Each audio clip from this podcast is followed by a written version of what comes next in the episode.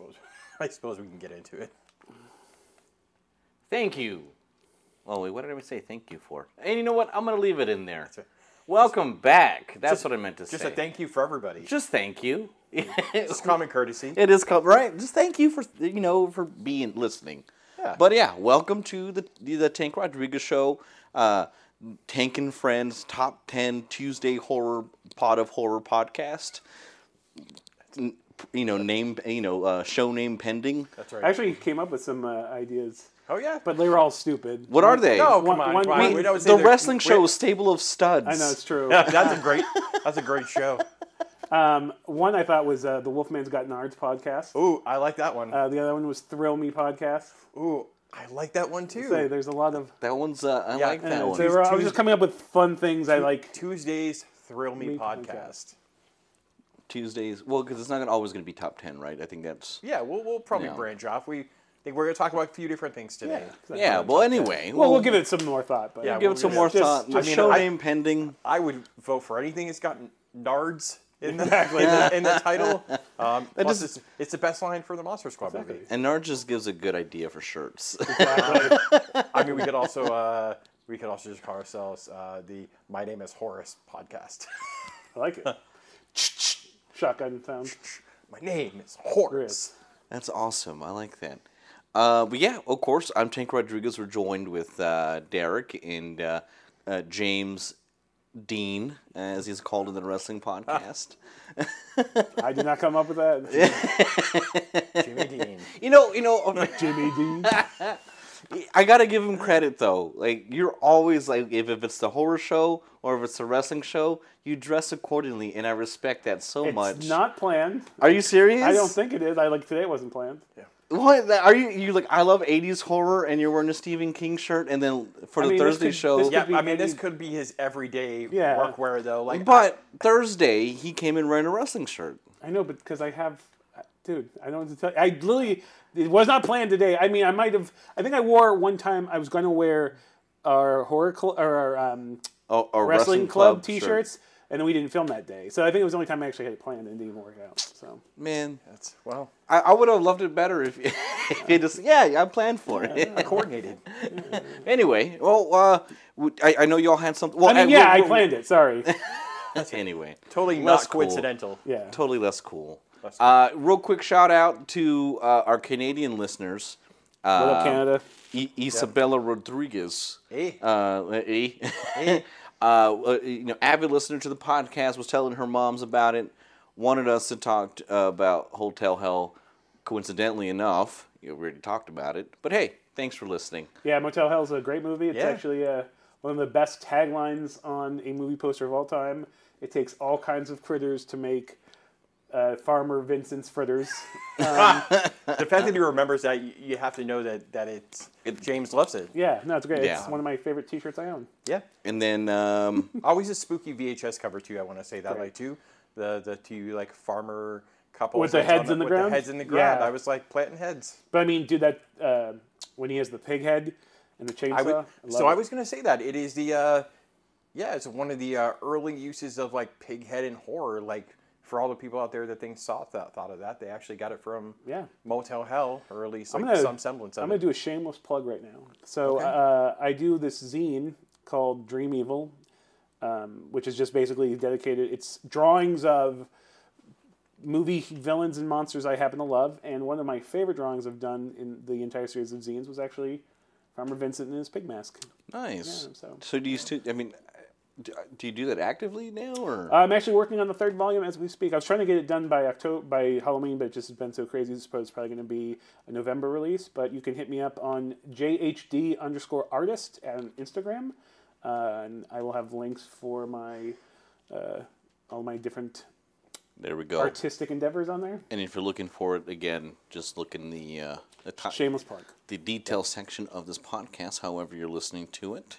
Yep. Uh, but yeah, before we get into the top ten, That's right. uh, y'all wanted to to uh, have some words. Yeah. Well, so well, I mean, not in that sense. Like, say, yeah, like, that- just, like yeah. gonna have some. And actually, you know what?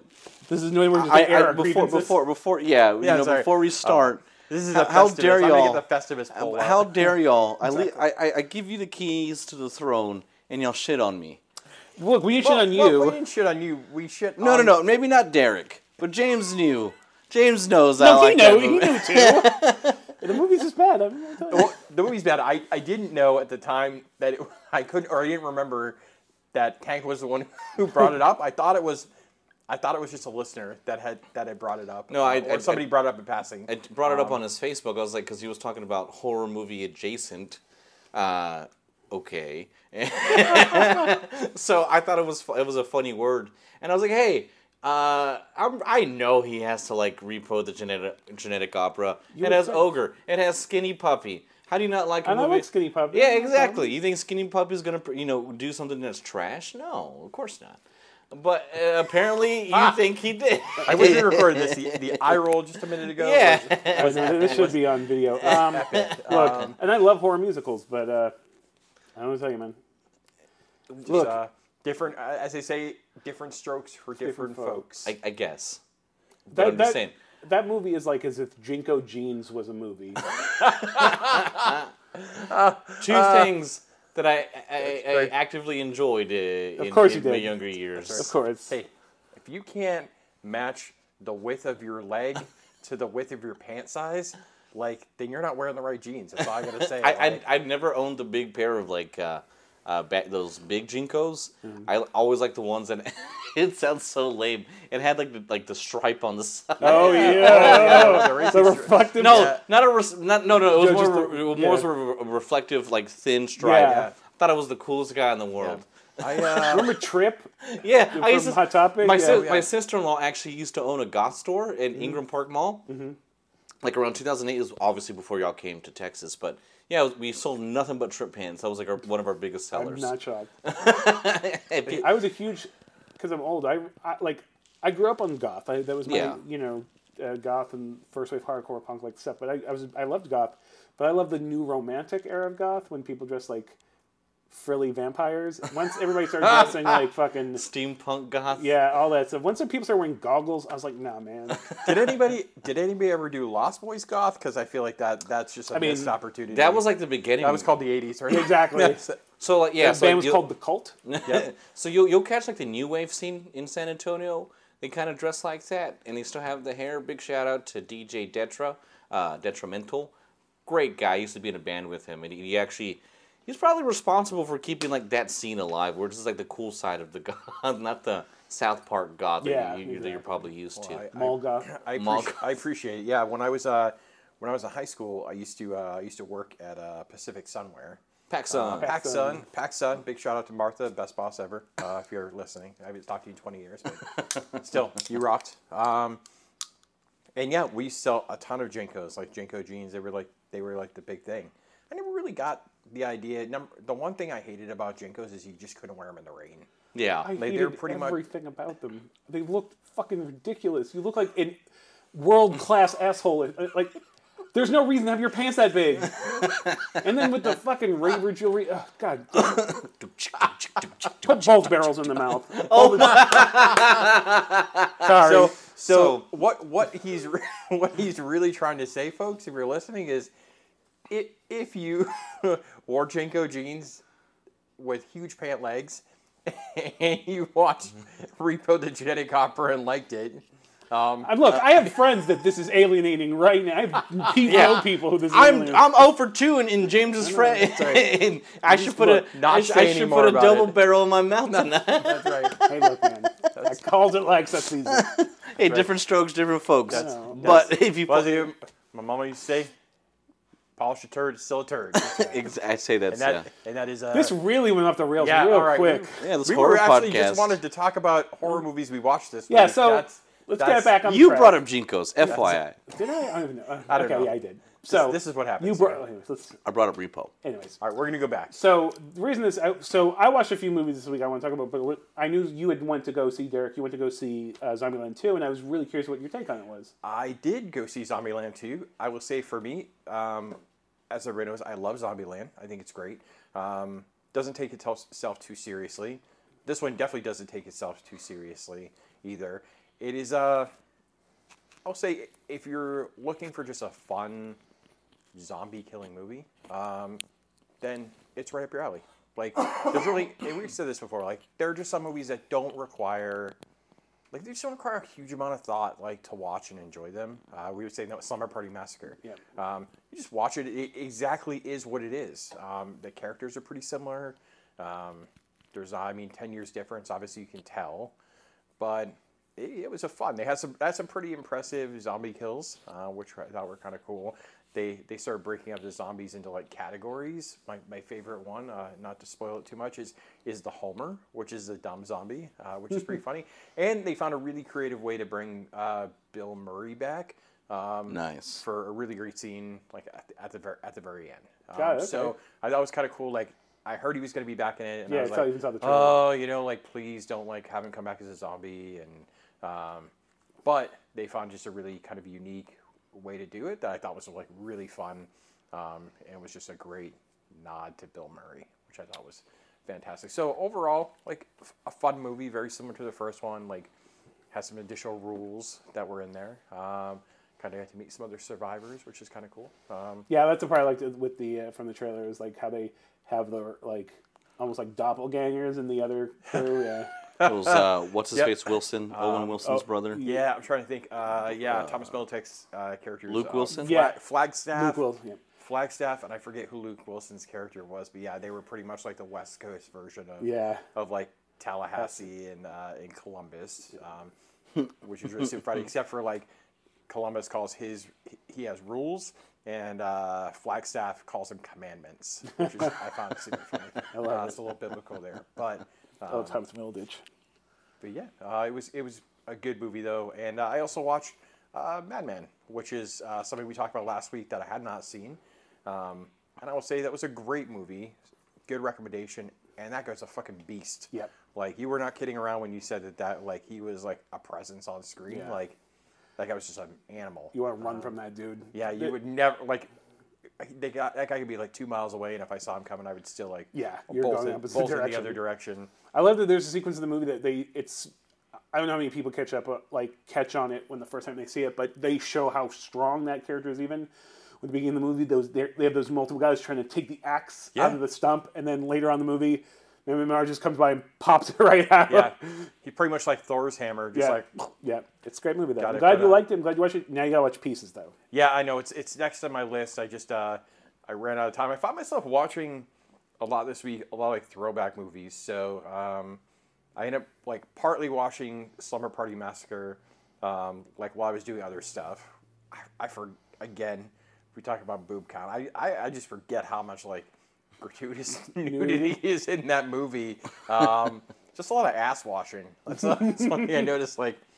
A lot of women in showers, and, and like, That was a big thing in the '80s. A lot in of shower scenes. Yeah, I was like, wow, the this- school showers, like Yeah. group shower scenes. I was like, no, I, Oh, I, yeah. I've never been, uh, never been present during a, uh, uh, all girl sleepover. I don't know if people get us naked in front of each other at sleepovers as they do in '80s movies, but they just don't care.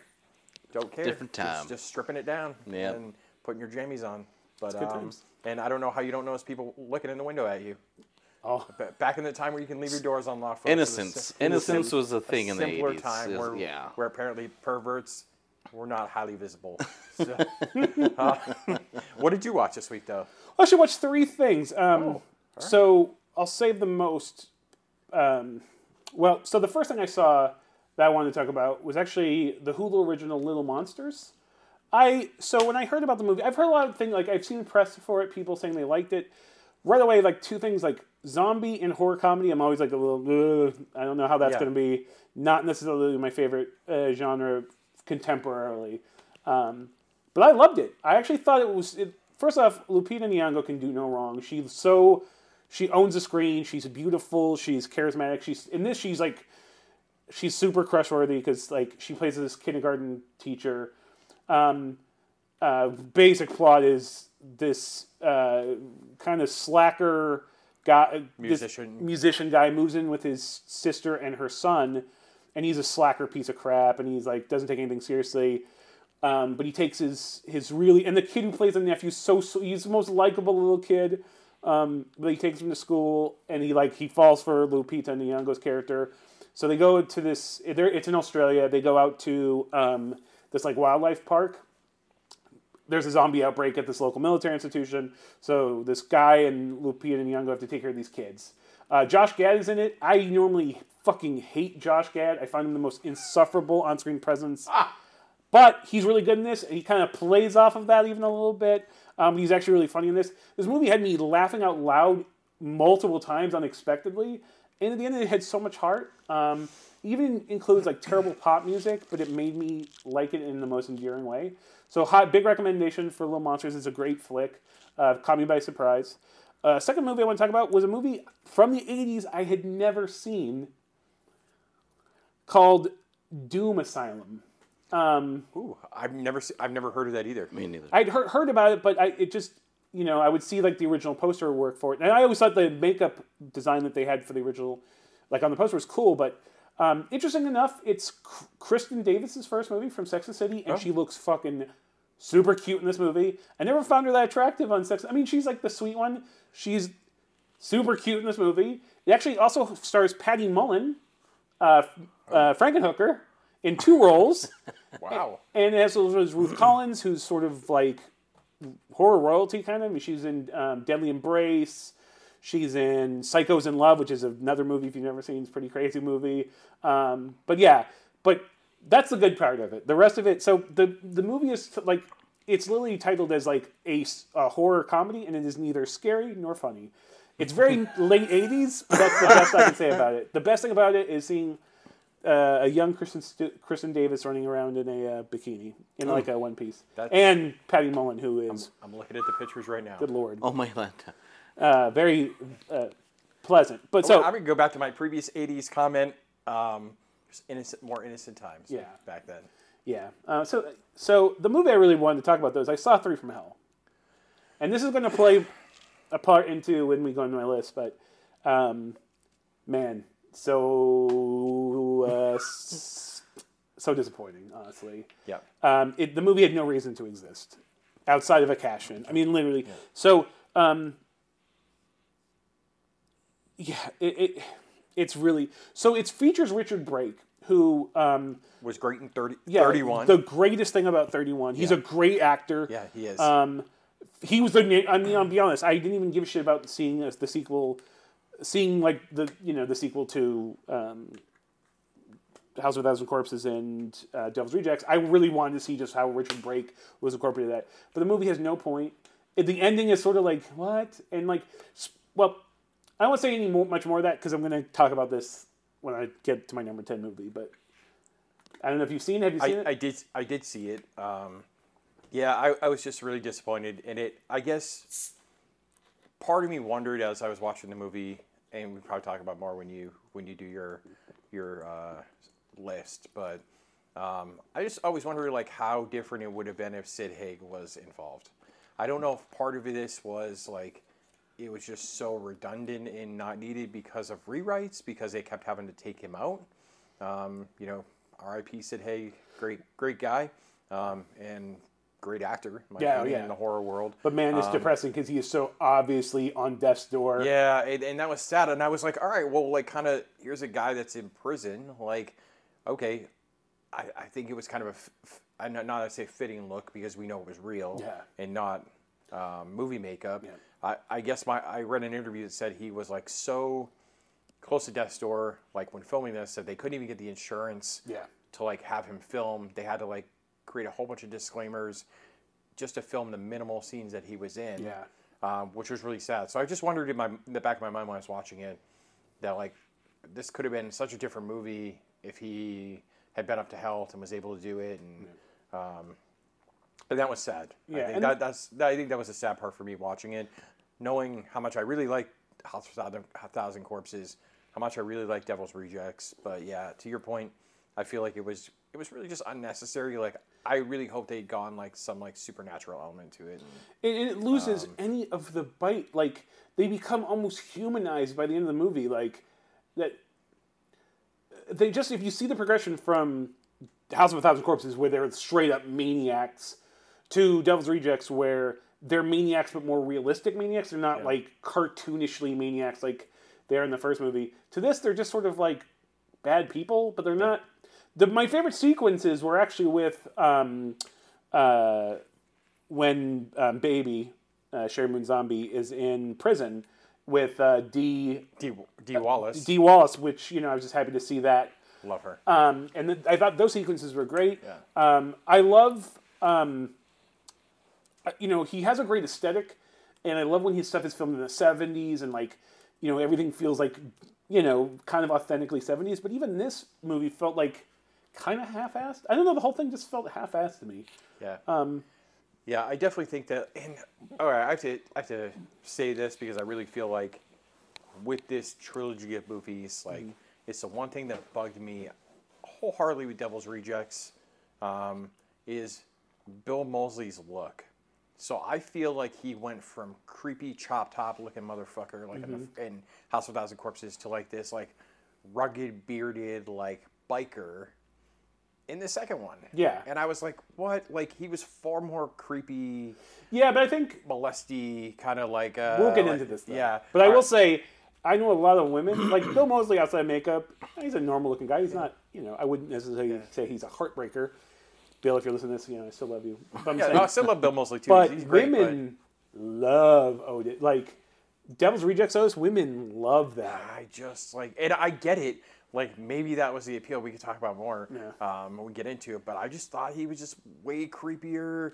Like, and I think that was just kind of your point for. The I think House his of a Thousand perform. Corpses. Well, I'll get into this. Yeah. Yeah. All right. Well, we won't talk about more. I did watch one more movie last night. Yeah. I totally forgot to mention it. Um, I think you would really like it, um, with the exception it's got Jamie Kennedy. in it. Oh, but you don't see him a whole lot. It's called it's called Trick. oh! I wanted to see. Yeah. Dude, it got like, it's got a terrible review on like rating online. But Yeah. I thought the I the I thing looked pretty good. The trailer I looked pretty really good. liked it. Um, I, I thought it was it's got Tom Atkins in it too, Yep. which I and uh, Omar Epps who I think Yep. does a really great job um, in the movie. It was just kind of a kind of a cool concept about this killer that comes back every Halloween um, in a different town. And a different Um, look, right? In, in a different, yeah, different mask, different look. Like goes to these like larger Halloween events and basically just murders shit out of people and then disappears for the rest of the year. yeah, that's pretty um, creepy. Yeah. Yeah, and they think you know I don't want to spoil it too much, but there there's this like theory that it's a more of a supernatural element, um, but like in actuality, like in the end, it's, it's something entirely different. Um, so I thought I thought it was interesting. Um, I kind of saw. I would tell you this much up front, like Jamie Kennedy's role in the movie. Um, I kind of saw where that was going from the get go. Watch if you watch it, like let me know. Okay. Um, but overall, I thought it was like a pretty for direct to video. Like I had also watched Eli Roth's Haunt, yeah. um, which I actually really didn't like. Um, really? Yeah, I mean, like I feel like the the haunted maze, like haunted Genre? house genre has been done to death, and I felt like the ambiguous like ambiguous kill, like in a haunted house is just like I honestly I felt like I was watching Hellfest, like is what I thought I was watching when I watched that movie, and that was sad for me because I thought like all right, Eli Roth could like really he's done some one of his movies is on my list, like thought I just felt it was really like mundane. That's disappointing because I'd heard a lot of good things. I was excited about, it. and I, Some not- people really like it. I mean, a lot of the reviews I read online were really like it. Just did not hold my attention as much as I thought it was going to hold my attention. I didn't give a shit about the characters, um, completely. Like kill them all. Like for Well, that's my biggest like, thing. yeah, If I if I hate the characters, like yeah, you know, like, just a bunch of needy like little frat kids.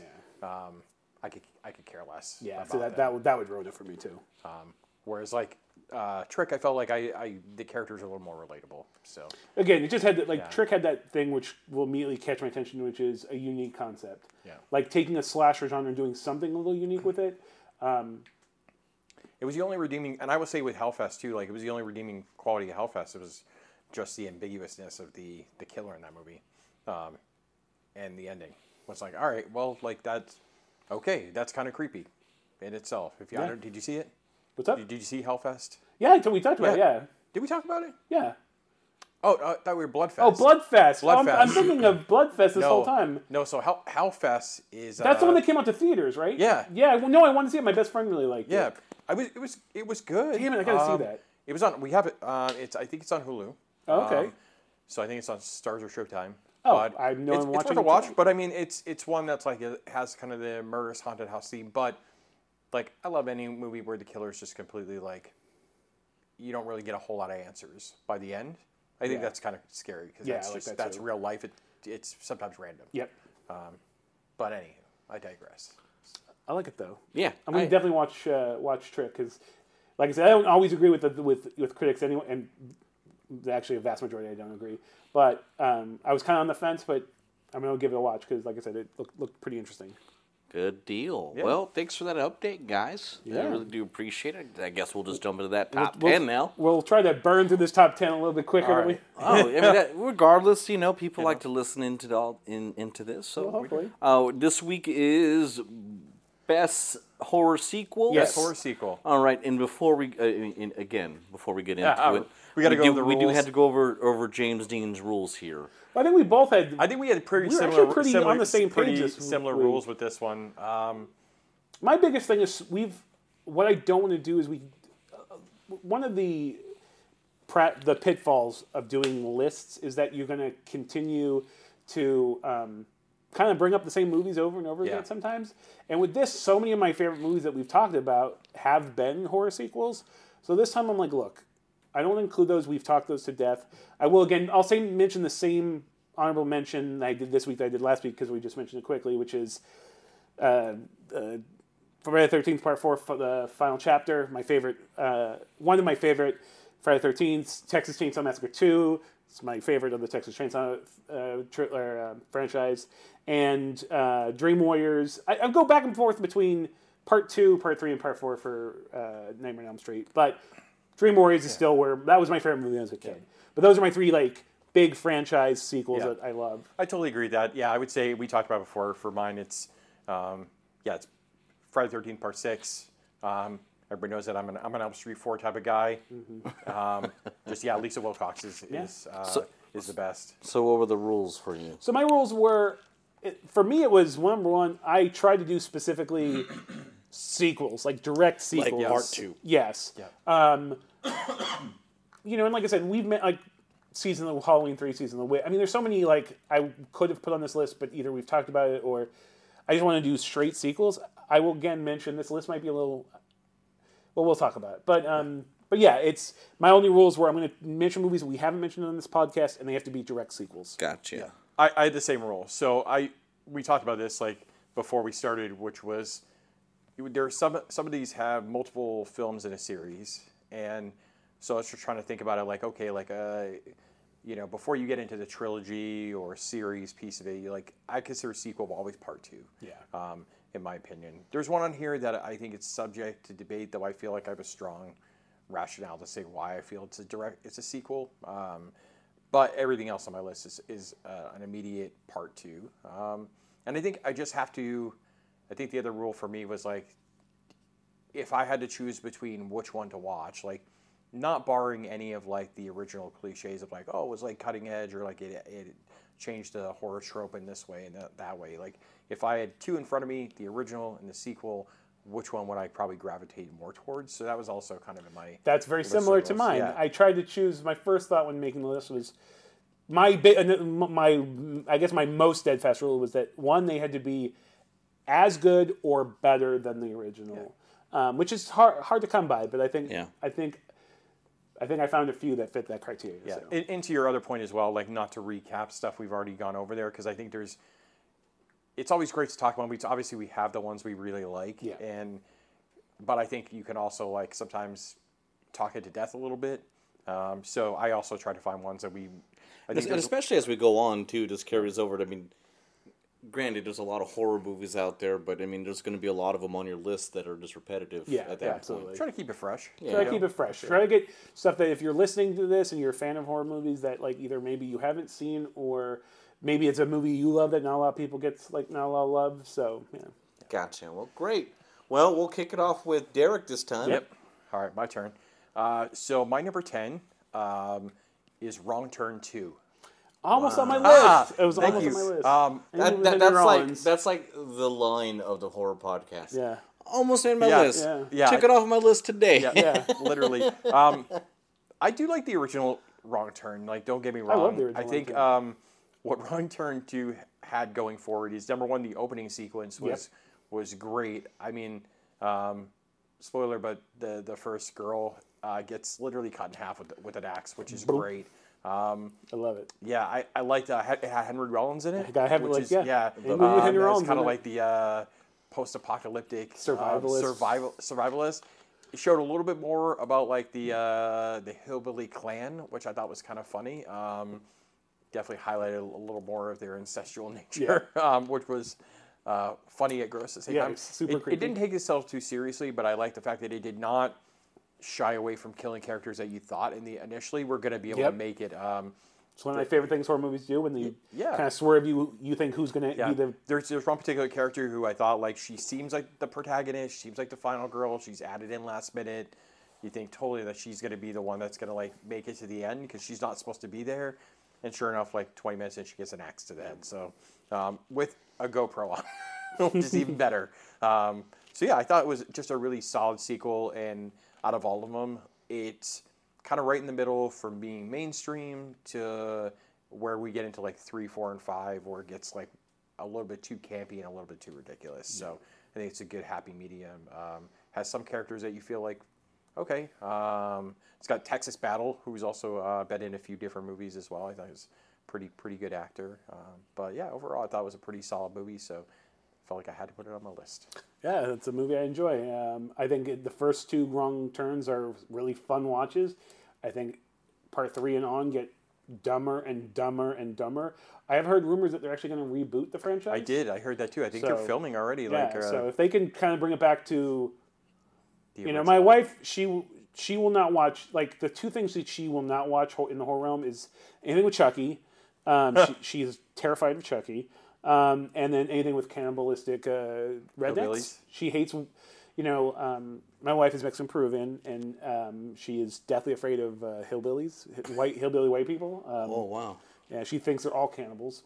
Uh, so, shout out to Gabby. Um, but yeah, it's a good movie though. It's a solid choice. Yeah. What's your number ten? Well, so my number ten, we'll talk about which there's actually two Rob Zombie movies on this list, which I would never have thought would have been a thing. But we'll talk about. Well, yeah, we'll talk about it. Um, so my number ten though is Devil's Rejects. I actually think Devil's Rejects is a massive improvement on House of a Thousand Corpses in a lot of ways. Um, first off, Devil's or House of a Thousand Corpses, wh- which is fun. Um, I think the the opening scene is I think still think probably the best thing Rob Zombie's done um, in De- House of a Thousand Corpses. But um, but it's and it really is. Qu- I mean, if you need to know everything you need to know about Rob Zombie movies, it's the first ten minutes of Devil's Rejects. He'll like just oh, oh, unnecessarily vulgar and like, anyways. But I think Devil's Rejects he actually made a mature film. Um, every single Rob Zombie movie up until well, I mean, this was the second film. I'll say every other Rob Zombie movie has a tendency to fall apart at the end. I like Devil's Rejects, but as soon as you introduce the Doctor Satan element when they go out to it, it just turns into a weird Rob Zombie music video. Um, it's which, which it's what keeps me from truly loving uh, Lords of Salem. I know a lot of people hate Lords of Salem. I love the first half of that movie. I definitely see the Italian influences. But anyways, Devil's Reject, he wanted to make a like more of a '70s crime movie, which is exactly what it is. But I think there's so many brilliant sequences in it. The, everything in the hotel room. Um, it's got the best, and I think that's why it's so frustrating for Three from Hell is that Devil's Rejects had a perfect ending. You had Freebird playing, which is one of the most overused songs in the history of music, but it worked so well in that time Right, I agree. it, it he sh- the way it's shot. Um, I love the inner like it was like he did this. He completely changed his aesthetic style for uh, House of Thousand or Devil's Rejects. Um, it's more naturally lit. It, it feels. I just really like. I just really walked out of the theater. Me and my wife walked out of the theater of Devil's Rejects, and I was not expecting to like it. And I walked out being like, "Damn, that's much better than I thought it was going to be." Yeah. What I really liked about it was it took. Now, I, I really liked House of a Thousand Corpses um, because it was something that you hadn't seen in a long time. And my favorite scene is turning uh, Ra- Rainn Wilson into the Fishman. Man, yeah. um, best scene in the entire movie. Um, I still think, again, I think Otis is just uh, classic Bill Moseley creepy. Yep. But what I think is what I really like about Devil's Rejects is it takes the crazy out of the house, which Yeah. is like sometimes when you see movies, and I'll like use Texas Chainsaw Massacre as an example of that, um, it's confined, Yep. right? Like Yep. we're only going to act crazy in the confines of being crazy. So like a, an example of that would be like in part two, um, with with uh, Paw Mm-hmm. in the uh, you know barbecuing like chili cook off, right? Yep. Everybody knows this guy, reasonable guy, like nobody dislikes this guy. Nobody knows that he's crazy. Like you let Otis Driftwood or Baby out into society, they're gonna right away. You you know they're fucking crazy. That's right. Um, so I feel like they can't hide that, but they also don't scale it back because they're in the outside world, um, which I really liked about it. Yeah, and that thing is, I, I felt like, I mean the that sequence when the girl is running from the hotel room with the s- Guys. skin mask on. Oh. First off, that's already just a crazy image, and like the way they shot it, and then she gets steamrolled by that Mack truck and just turned into juice. Yeah. Again, it's just you know, and it, I think it was Rob Zombie. I do think it's Rob Zombie at his best, at his most. I think that was the movie he really wanted to make. Um, it really boils down all of his influences. You know, you can tell he's in love with the '70s. Um, I do love House of a Thousand Corpses. Um, I love I love the the first half of that movie is great. Um, I it's got one of my favorite names in film history. It kind of harkens back to those old like you know I drink your blood, I eat your flesh. Uh, children shouldn't play with dead things. It just has this really like great name that doesn't really mean anything, but it's not like important to the story, but just sounds so. It would be great on a drive-in, you know. Yeah, I marquee. mean even the uh, even the visual, like on the poster, Yep. I had the poster for the longest time. Um, didn't really have anything to do.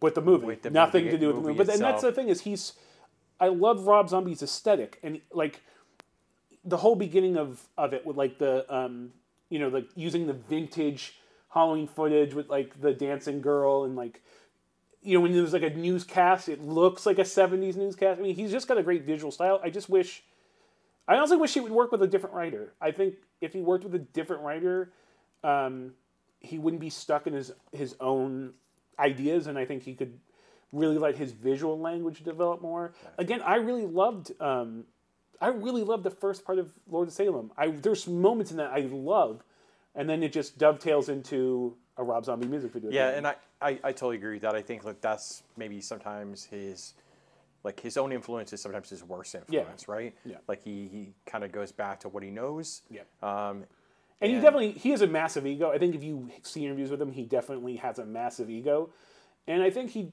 if he's one of those people where if you tell him not to do something, he'd do it anyways. Yeah.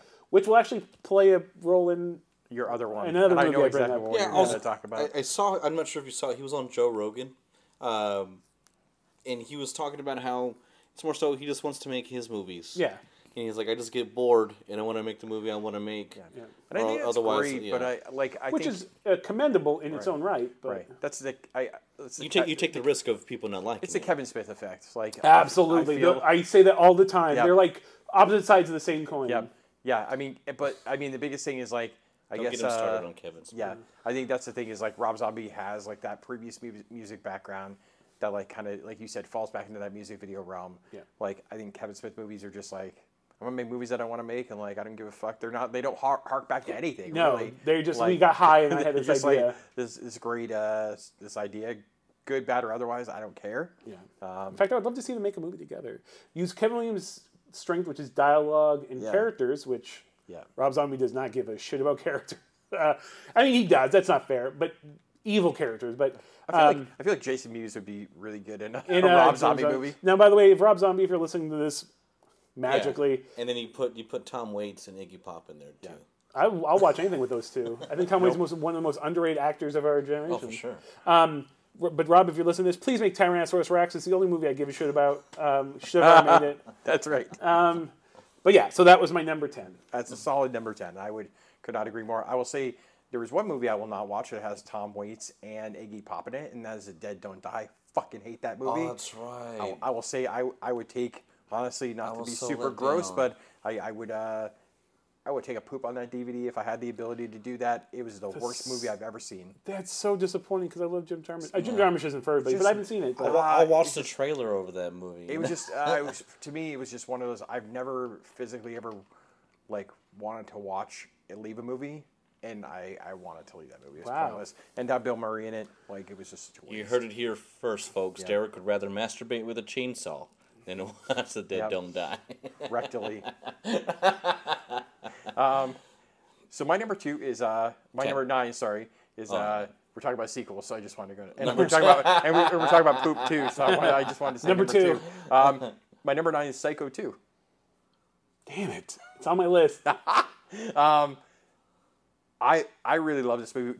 I love Anthony Perkins. Um, he was such a great Norman Bates. Like the idea of bringing him back 22 years later was just brilliant. Yep. Um, I always left Psycho wondering what happened um, when it was all said and done. You feel at the very end of Psycho, it's one of the few killers that you feel like truly sympathetic for. You have Um, sympathy for him. and, and you can't not feel sympathetic for him. And then this, I think, also just in a way, like makes you feel even worse for him Yeah, absolutely. at the very uh, throughout the movie, because here's a guy that is obviously troubled and he's just trying to go on with his life, um, and, and makes the unfortunate mistake of going back to the one place that caused him the most like mental turmoil possible. It like really actually speaks. We talk about, and I'll say this openly, like people are really talking about like the Joker and the highlight of mental health, but like this is a, a prime example of how mental health was talked about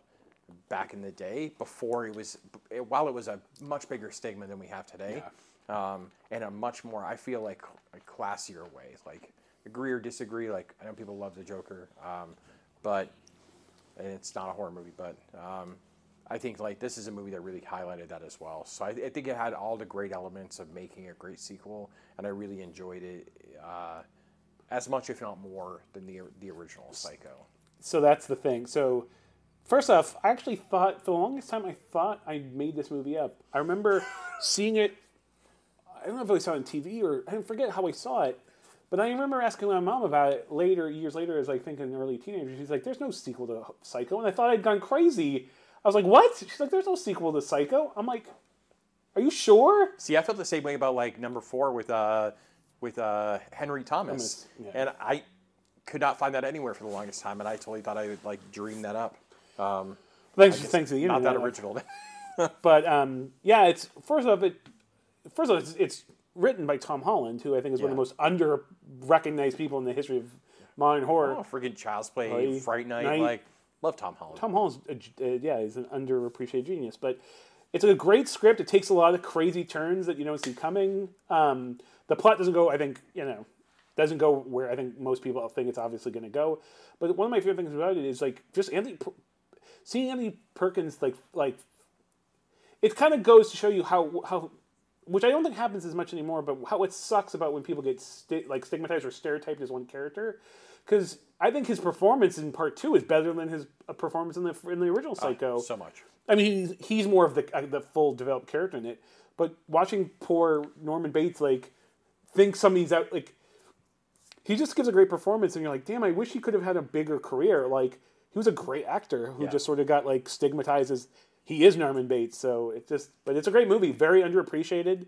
I even think part three is pretty good. Yeah. Um, I, I actually even like the one with Henry Thomas too, which I thought was was I really well. know. done. I've, I know of it. I've never seen part So four. it's really well done. Uh, Um, yeah, it's this, it's this weird kind of like Anthony Perkins calling into like a like a radio talk show like help line. Kind of tells his backstory through like a almost like a like basically kind of like a what do you call it? Uh, like a biography kind of in a way. Okay. Um, kind of tells you a lot of the backstory pre pre Bates Motel like um, television show. Oh, okay. Um, so that was pretty solid. I mean, I feel like to your point, there are some actors that really just got like wedged into their stereotype. I think, uh, and Roy Schneider is another one. Yep. From Jaws, like nobody ever thinks of that guy outside of like uh, Captain Brody yeah. in that movie. Um, so yeah, Anthony Perkins is a phenomenal actor, like extremely talented. Um, does a really great job with part two. So Good choice. Number eight. Or number nine. My number nine, since I'm just going to stick with it, is uh, so I'm going to I'm going to say right up front, this is going to be very contentious. This is going to be probably my most unpopular oh, decision. joy. sorry, but I feel very my feet. passionately about this. Is my number nine is Halloween two, the Rob Zombie version. So now, Hurts me so bad. I love so let me though. explain this. So I truly disliked the his first Halloween. I was like, it ruined everything. I it just look if you're gonna remake something, do your own version of it. You know that's fine. I, I recently rewatched the Suspiria remake. It- I really love the Suspiria remake. It, you he, the director went like, well, okay, let me do everything that the first movie didn't do, and he I think I think he did it successfully. Rob Zombie in the first one was like, what is everything that people like about the first Halloween movie? I'm going to do the opposite of that. But this time it did not work. Um, it kind of ruined the mythos of, of Michael. Um, Okay. I also hate that kid. I'm just gonna say that for the record. yeah, I don't like Um, I, I don't want to say that. I, I don't hate him. Hate him. Like I just, yeah, it was just a poor choice. Yes. Like for for uh, being an actor. Yeah. And that is also another one where Rob Zombie kind of takes his grittiness in an unneeded direction. Yes. Well, that's the thing is, and that's the other thing is like, the first one, like you know, the everybody feels like extra white trash in Rob Zombie movies. It's just it's like a movie populated by the white trash, was but so unnecessarily. But what I love is that uh, to me, I can just see Rob Zombie going, "Oh, you guys hated my first movie." You know everything you hate about the first one. I'm going to do in the second one a thousand times more. We're going to have more dream sequences, and like Michael Myers isn't even going to wear his mask for the majority of the movie. Like, um, I really like the second one. It is batshit insane. Um, it's I think it's super fun. I think there's so many great memorable sequences to it. Um, I think the strip club sequence is super memorable. Um, I love the whole sequence at the um, at the dance uh, where Captain Clegg and the that band that he created. Anyways, that like you know what I'm talking about. That they, it was a band he made for the movie. Then he actually released an album of like psychobilly country songs. Anyways, um, I just think it's super memorable. I think it's super fun. I think the whole first sequence when she's at like which pays homage to the first Halloween sequel in the hospital and the whole like there's a sequence when the guard is in the little um, booth. Booth. Yeah. Super terrifying. I yeah. think play for play. yeah, I think Tyler Mane is ten times scarier than any other version of Michael Myers ever on screen. On Totally that. agree with that. I just love it, and I mean, it's got Brad Dourif in it, being Brad Dourif, um, just being a likable sheriff. Uh, not not actually not being normal Brad Dourif, but being a the likable guy for once. Not crazy. Yeah, I love uh, uh, what's his name from WKRP in Cincinnati. oh, Like runs that like hippie coffee shop, and I don't know. It's it's stupid, but I I, love it. I know what you're talking about. I just think it where the first one had no sense of fun for me at all. The second one was just super fun. I liked, you know, like the girl dresses as uh, a Dr. Frank-N-Furter and was weirdly kind of hot in it, which I think is maybe pulling out my own things. But um, uh, but yeah, I just thought it was a super cute we movie. I, I we mean, get super- real here on the podcast. I just thought it was Oh, like they know. Yeah. Especially with James. yeah, I know. Oh yeah, trust me, we do. Um, but yeah, so I, I, I- I thought it, like a lot of people hate it, and I don't know if that makes me like it more. But I just the first time I saw it, I just it was like on Showtime or Cinemax or something, and I was just like, oh, fuck, I got nothing better to do. today. I was drawing, and I'm like, put this on, and then I stopped. I mean, this is the mark of a quality movie for me. Is if it makes me put down my forget I'm supposed to be drawing, and then just watch the movie. Especially with like deadlines looming and stuff, like I would sit there and like, oh, this is pretty crazy, and like I like you know, and my favorite thing, which we didn't even talk about, is a lot of people did not like McDowell's version of Dr. Loomis. And Rob Zombie's like, oh yeah, I'm gonna fucking really turn it up to eleven on this. In this one, he's just a piece of shit. he is. He's an abusive piece of He's shit. He's an abusive too. like, piece of shit. yeah. And that sequence, another sequence I love in the movie, when like that slap his assistant for not getting him coffee. the- when that psychopath comes, the guy who like the father of like one of the girls that got murdered by Yeah. Michael Myers, and they have that whole conversation in the bookstore, dude. It's and then like that psychopath like fan of his. I just thought that was such a great written scene. First off, you see those people who are like genuinely super psychotic obsessive about true crime, and then you also have like Dan. I just thought it was a great scene, and I think Roddy, uh, Andy, Mc, uh, not Andy McDowell, uh, not Roddy McDowell. Is it? I always forget. I was thinking Roddy McDowell. And I think of Planet of the Apes, and anyways, uh, Doctor Lumen. And Yes. his performance is just so Mal- over the top Malcolm and fun. Malcolm McDowell. It's just so over the top and fun. Anyways, I love it. I know a lot of people hate it, but you can eat I don't, ass. I don't hate it. Um, I think it goes back to your original statement in the ending. I think I loved it all the way up until the ending. I think that was what it. The ending I thought was like, blah, but I didn't. I just think the whole like white pony. But see, that's what I'm saying. I love that part of it. Like, But and I know that goes back to like the, the crazy going off script, um, script part of it. but yeah, I, I, I, do, I do see your point, obviously, but, But I yeah, like it. I mean, I, I do like the kind of That motherfucker will just shoehorn his wife though into any like. He needs more screen time for his wife. And I don't even hate. A lot of people. I like Sheri Moon. They're fine. I, I, I- I think I actually find her to be a pretty decent actress. People Yeah. people shit on her and then say, oh, like, oh, she's a terrible actress. Meanwhile, Linnea Quigley, it's like, okay, like, let's calm down. Like, she's not goddamn, you know, uh, Meg Ryan either. Um, it's, weird, it's weird that I chose Meg Ryan of all actresses. That's a weird choice. Well, I mean, they probably have about the same career at this point. Exactly. anyways. But anyways, but yeah, I mean, I do. I mean, I do agree with that. I mean, I don't. I don't hate uh, the second one. I do like it better than the first one. I mean the first one's um, I think- unwatchable. Man, I just like feel- okay, to, if I'm if I'm not mistaken, it came out like in 2007 ish. Uh, that, that that that was a time when good old Tank was still dabbling in the uh, you know uh, uh, you know in the illegal narcotics area. I went super high that that movie and I loved it. Well, and I maybe mean, that's why That's going to change a lot of movies. Trust me. I've I've only seen it once, but I was like, oh, that's pretty cool. I mean, that kid was a douche. Like, it- Yeah. yeah, it, he was. Um, but he looked scary, like for a little kid. I don't know. He just looks like a little white trash kid. I don't know. It bugs me. Who, the, Well, I can't say that, but Michael Myers. yeah. Yeah, I just I there was just something, and I think it's to your point. Like Rob Zombie just has a tendency to kind of go uh, all white trash with it. Yeah, And that's then, and then it went almost like borderline like incestual, like before he went crazy, you know. And I was Yeah, that was like that was a little touches. weird. Uh, Yeah. yeah. That was I really digress. yeah. I do respect your opinion that it's um, that you really like it. It's a good movie to go see high. Yeah. FYI. I, I, If, if you're looking for something that's batshit crazy, but you can follow it, like I think that's a good movie. To to me, it's like the, the thing. I, I mean, I fucking like. I mean, what I like about it is that it's a big fuck you to the studio. Yeah. Because that's what he said. It's And I think he- even to the audience, I think it was a big F you to the audience Well, too. he just didn't want to do it. That was Yeah. the big thing. Is he said He wanted to do- he wanted yeah. to do something else, and like he, he just didn't. that wanna movie do actually it. kept us from getting Tyrannosaurus Rex. But Yeah. um, my thing is like, I've said this on the podcast multiple times. First Halloween, love it. Obviously, Carpenter's is seminal. I love Season of the Witch. The first Halloween two, eh, it's kind of boring. It takes a little while. I don't know, but the rest of them, I, to me at least, with this version of Halloween, then Michael Myers was, was a character in it, but they did something way off script from the other film, and they Right. didn't include fucking Irish curses or whatever. hey, weird face, Paul Rudd. Uh, anyways, all right. So my number eight is uh, Hostel Part Two. yes. Um, Love that movie. I really, They had a female lead in it. It did. Yeah. Yeah. I, don't, what I, haven't seen it in a that's what I like. I really liked about it is I felt like the the first one was very. Um, I wouldn't say misogynistic because I think it was what it was.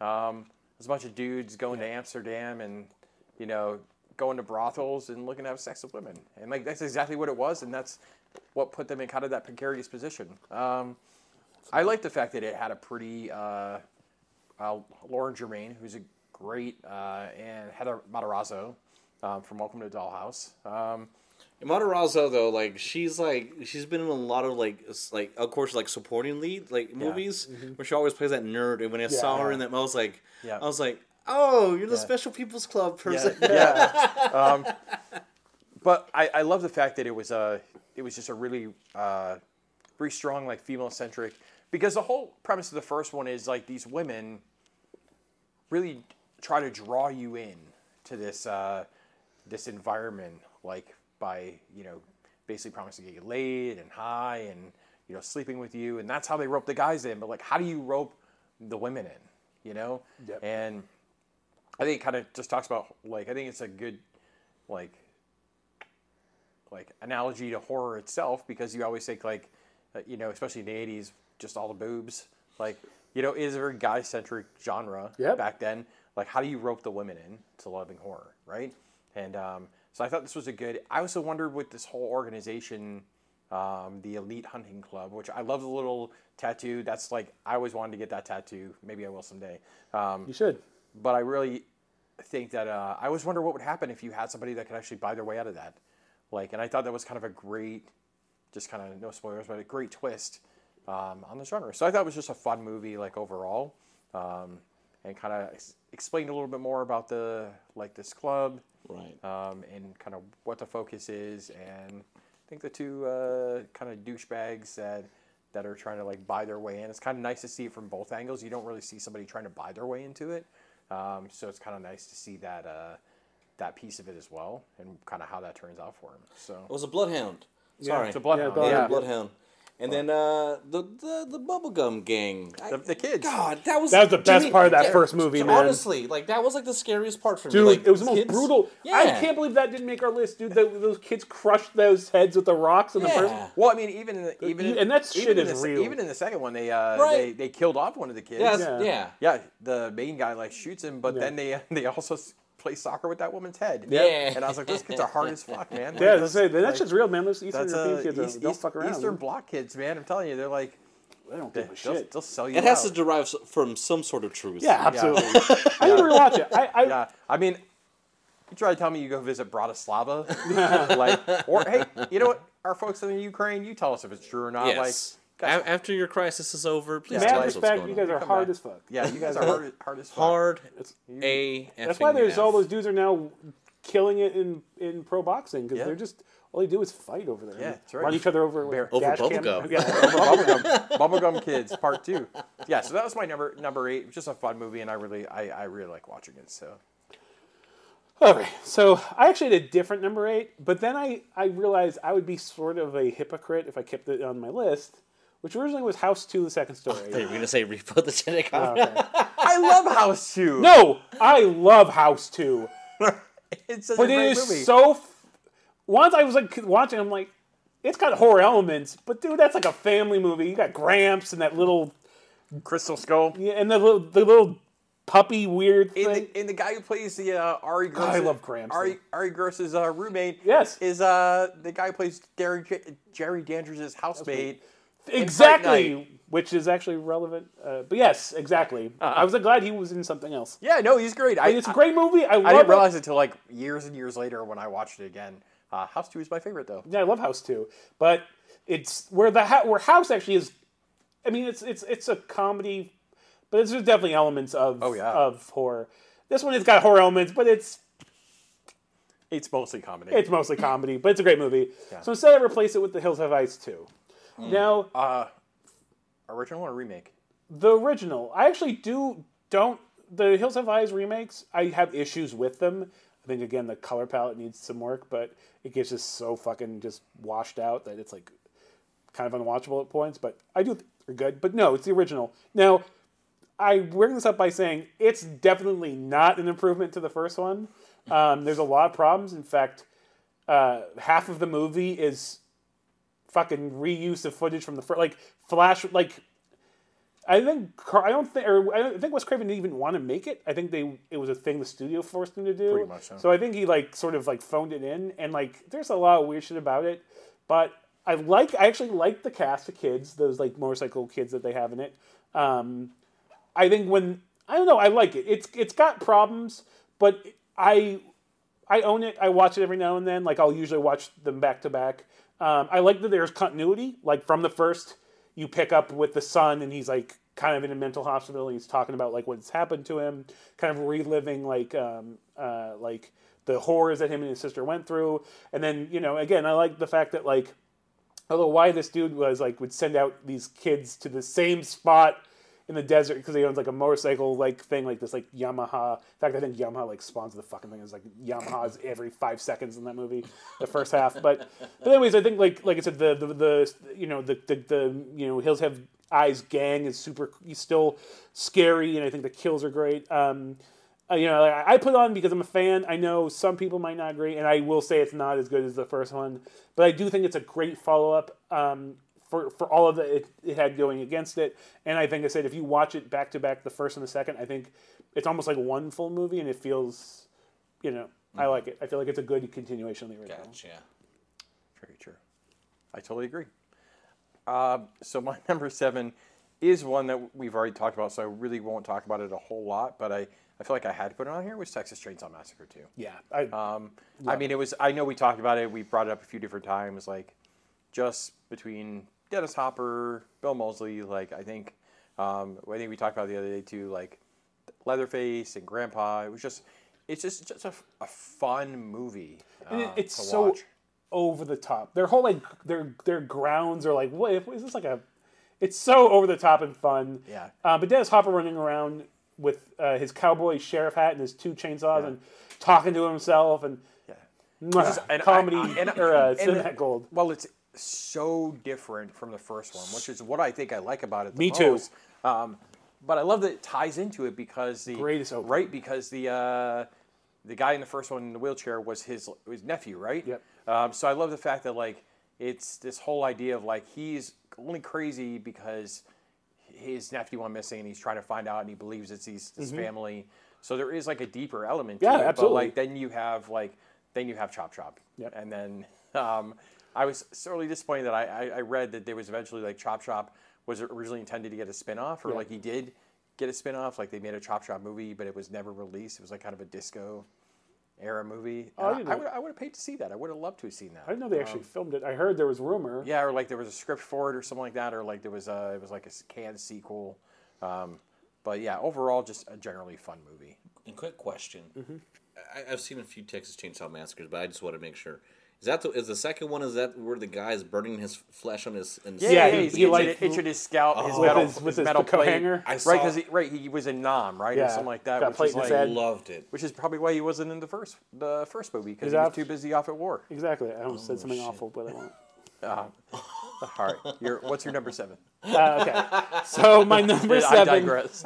So my number seven is Basket Case Two. Your number seven. So good. So I, I love the original Basket Case. Uh, first off, so I am a twin, and not only am I a twin, but we are what's called mirror twins, which is the rarest version of twins. Uh, but basically, what's happened is, are the the egg or whatever splits off right before it would have created a conjoined twin. So I was very close to becoming a conjoined twin. Um, thankfully, it didn't happen. Um, but so I, I can relate to Lil Belial. Um, I think the original Basket Case is great. I think it's like super sleazy and like it feels like 47th Street, New York in the 70s. It's just gritty and grimy, and I love it. Um, Frank Henenlotter, the the director and the creator of the franchise, is a fucking insane person. I mean, we'll just put it out there. He is insane. Uh, everything I liked about the second one is ki- or first one is kind of missing in the second one as far as like the like low budget, but he basically just took the same concept and made it even more over the top and silly. So much more. The special effects for Belial improved, not not a lot, but they did improve. Um, but it, weirdly, it has a weird sense of heart, which is what I really like about the Basket It's- Case. you know what? It's, it's a sense of community. Sen- especially yeah, especially part two. Yeah. he's they find this whole other fam like you know there's uh, you know um, Yeah. they survived the fall in the first film. Um, he's basically uh, the two of them are uh, They're kind of taken in by this nurse. Home, yeah, home for wayward mutants. wayward mutants, and then they're like being hunted by like a like a journalist or like a tabloid journalist and stuff. And um, I mean, it's so over the mutants' designs are way over the top, but it's one of those things that's just so fun. Like it's like you know, talk about getting high movie. Um, yeah. yeah, you. I mean, get fucked up watching that. yeah, movie. dude, get you know, drink some some rum and cokes or whatever whatever Yeah. your your beverage of choice is, and but it's it's fun. Like at the end of like by the end of it, by three, it, like by the the the progeny, it gets real like weird, but or kind of like silly. I love the woman with the uh, like the kind of the gator Yeah. mutant in her belly. Belly. I was like, what is that? But Frank Hamlin is a goddamn psycho. Like Yeah. he's a weird dude. But I mean, I mean, you thought Basket Case one was weird, but then when you see all the other mutants, oh yeah, like live- yeah, Belial's like the most unmutant of all. yeah, of them. he's like pretty. He's like vanilla. Yeah, compared to some of the other mutants that are in here. So Yeah. yeah, I agree. with You totally batshit crazy movie, but in a good way. Um, Arrow Video released the full Basket Case films, like all of them in this beautiful tin, collector tin. and I don't own it, and I'm kind of kicking myself in the ass. Like I don't know how often I would wa- rewatch the Progeny and like the, but I think the first two I'd watch over and over again. I mean, it's not. It just it's like so. It's like becomes. The second one's still kind of a horror movie, but the third one it's just I don't know. what It's the- like we it- said with Wrong Turn. Like eventually, you just kind of like it's like becomes like a sci-fi movie. exactly just Sci-Fi this. channel. All right. So my number number six is uh, Scream Part Two. Um, I thought this was like I thought it was a really well done sequel. Yep. Um, I love the know, opening. I know. Yeah, opening was great. Um, definitely was a huge um, nod to like black cinema. Yep. Um, and or lack of representation in black Yeah, cinema. absolutely. Which I know we had talked about it in a, in a separate like podcast here at work. Um, it doesn't get a lot of credit. Um, I thought it was they weren't too afraid to kill off main characters, which I liked um, as well. I thought it was just generally generally a fun movie. Um, bring back some of the cast, kind of seeing where they're at. Um, but I just thought, yeah, it was it had some some pretty brutal kills. Um, love Sarah Michelle Gellar. The scene she gets uh, tossed off the roof. Yep. The frat parties. Uh, fun fact that I didn't realize until I watched it a few times into it is that uh, apparently Matthew Lillard had a uh, secret cameo. In Did one of he? the, uh, yeah, in one of the frat scenes, he was like filming another movie, happened to be on lot, and they uh, put him as an extra extra guy with blonde hair in the frat party. If you pause it just right, you can uh, That's awesome. I didn't you know you see him in the background. So it's kind of funny that uh, there's always joke around. Like originally, the I read like original scripts for the sequel had something to do with like Stu's twin brother, um, Wow. which they never really alluded to in the first one. He wasn't around, but uh, he was going to kind of herald back. Like I think it was one of like the potential killers in the 20 million scripts that they Yeah. they wrote. Uh, there was a one fortunate, unfortunate part about that franchise is that they kept getting their scripts leaked, which I felt was really terrible. Um, so they changed it up a lot. I guess the Which really affects the endings. yeah, I guess the original killers were going to be uh, were going to be the roommate Haley and the boyfriend, uh, which would have been kind of cool because you uh, to see um, an African American serial killer is not super common in in horror. Yep. Short of Candyman. Exactly. Um, Big ups. big ups. Uh, so yeah, I thought it was I thought it was just a really well done and fun sequel um, to an already what I consider a great movie. So I remember I remember walking at, uh, walking out of Scream Two, and there was a guy that was in the movie with us. I didn't know at the time, but walking out and exiting, there was a long line for people to watch it. Oh Jesus. and he said who the killer was. And I kid you not, that was the biggest, like the quickest time I've seen someone get jumped. Like everyone was just furious, and I was like, "How would you do that? Like, why? Why would you do?" I know. because you're an asshole. That, I mean, yeah, he why. deserved it. He deserved Yeah. it. No, so. I was gonna say, especially if you did it on purpose, like, yeah, you could deserve it. Called karmic justice. Exactly. What's your number six? So my number six, I would actually consider like the Godfather Part Two of horror, where it's like the first movie is universally like beloved, considered a, a, a work of brilliance, and then somehow the sequel comes out and is even more a work of brilliance, and that is Bride of Frankenstein. wow. Almost on my list. Yeah, I like mean- it was like my number eleven. it's like everything like James Whale, I think he found the pathos in the characters. First off, uh, Elsa Lanchester, she's not even in it a lot, but Jesus Christ, what a great I mean the design the, the, the look is great, but every time she's on screen, she's just like your heart breaks for this like monster. I don't even know if you would call her a monster. She, uh, you know, she's reanimated corpse, but she's, you know, she's definitely more uh, aesthetically pleasing than than uh, Frankenstein's monster. um, but then, then your heart breaks for Frankenstein's monster too. Like, but all the, the you know, um, forget the character's name, but he's like the the guy that's basically forcing Victor Fra- Frankenstein to kind of recreate life. He the that performance is fucking amazing. It's probably one of the most beautifully lit movies in the history of cinema. Um, it's just a great movie. It's like everything like like I feel like the only reason it's I feel like we as a society are so far removed from the universal like people can't even wrap their there's nothing relatable about those movies to a modern audience that I feel like as we get every year goes by those movies get more and more become a thing that everybody knows but not everybody actually watches. Right. But if you've never seen Bride of Frankenstein, like watch it. It's literally it's every frame you could. This is I swear to God, this is true. Just randomly pause at any sequence, and whatever's on the screen is beautiful and it's brilliant and it's perfectly composed. It's just a beautiful looking movie. The performances are great. There's so much pathos and humanity in the movie.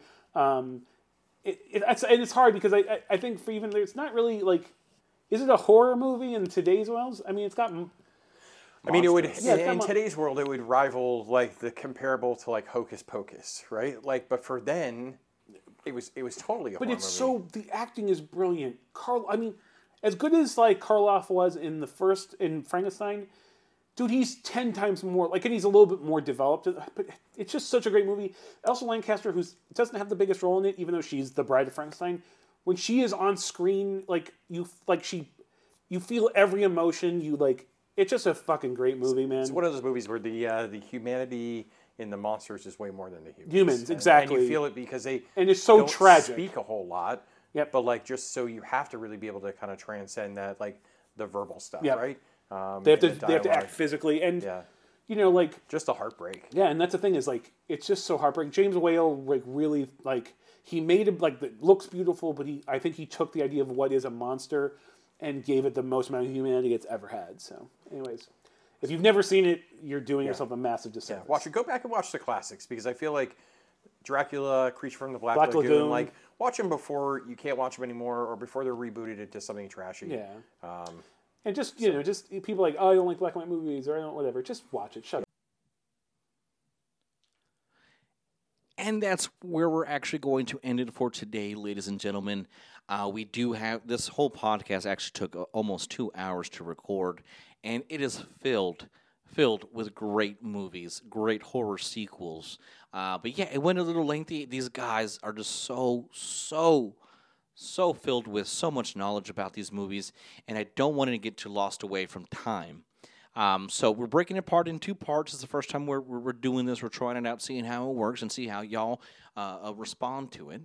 Um, so yeah, so we got ten through six, um, and then tomorrow we'll have the five to one. You know, and so and make sure make sure you you if like uh, you know going to the ten to six, um, if you think you know you have a different 10 to 6 let me know it on twitter or let me know what you thought of the, of the guys' uh, you know selections that they made. Um, you can find me at twitter at tank underscore rodriguez. And that'll be changing soon guys. let's face it. Yeah it's called the tank rodriguez show. Definitely right? I started this uh, this is my creation. But the horror pot of horrors let's be honest folks if you just got done listening to that you know i barely had an in- input in there uh, one that's by choice because um, these guys i, I, I don't ha- i don't hold a flame to their, their candle uh, when it comes to horror movies um, so um, this is their show this is not my show, so I want to make sure you, you know they stay under, of course, the Tank Rodriguez uh, you know umbrella. That's great. You know, I'm not going anywhere, ladies and gentlemen. Um, but we got to give credit where credit is due. This is their show, and they deserve all that glory. Um, I love being in that conversation, and I'll still be in that conversation. But I want to make sure um, that we decide, you know, we come up with a different name for the show uh, to to make sure we give the spotlight to Derek and to James.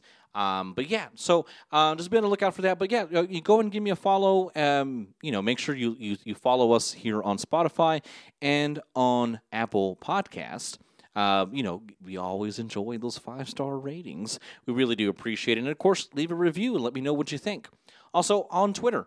Uh, again, let us know what you thought about the 10 through 6. Did we miss anything? Or make some some predictions as far as what they are going to talk about from their 5 to 1. Ladies and gentlemen, thank you again for listening in. We'll see you tomorrow for part deux. And yeah, have a great day.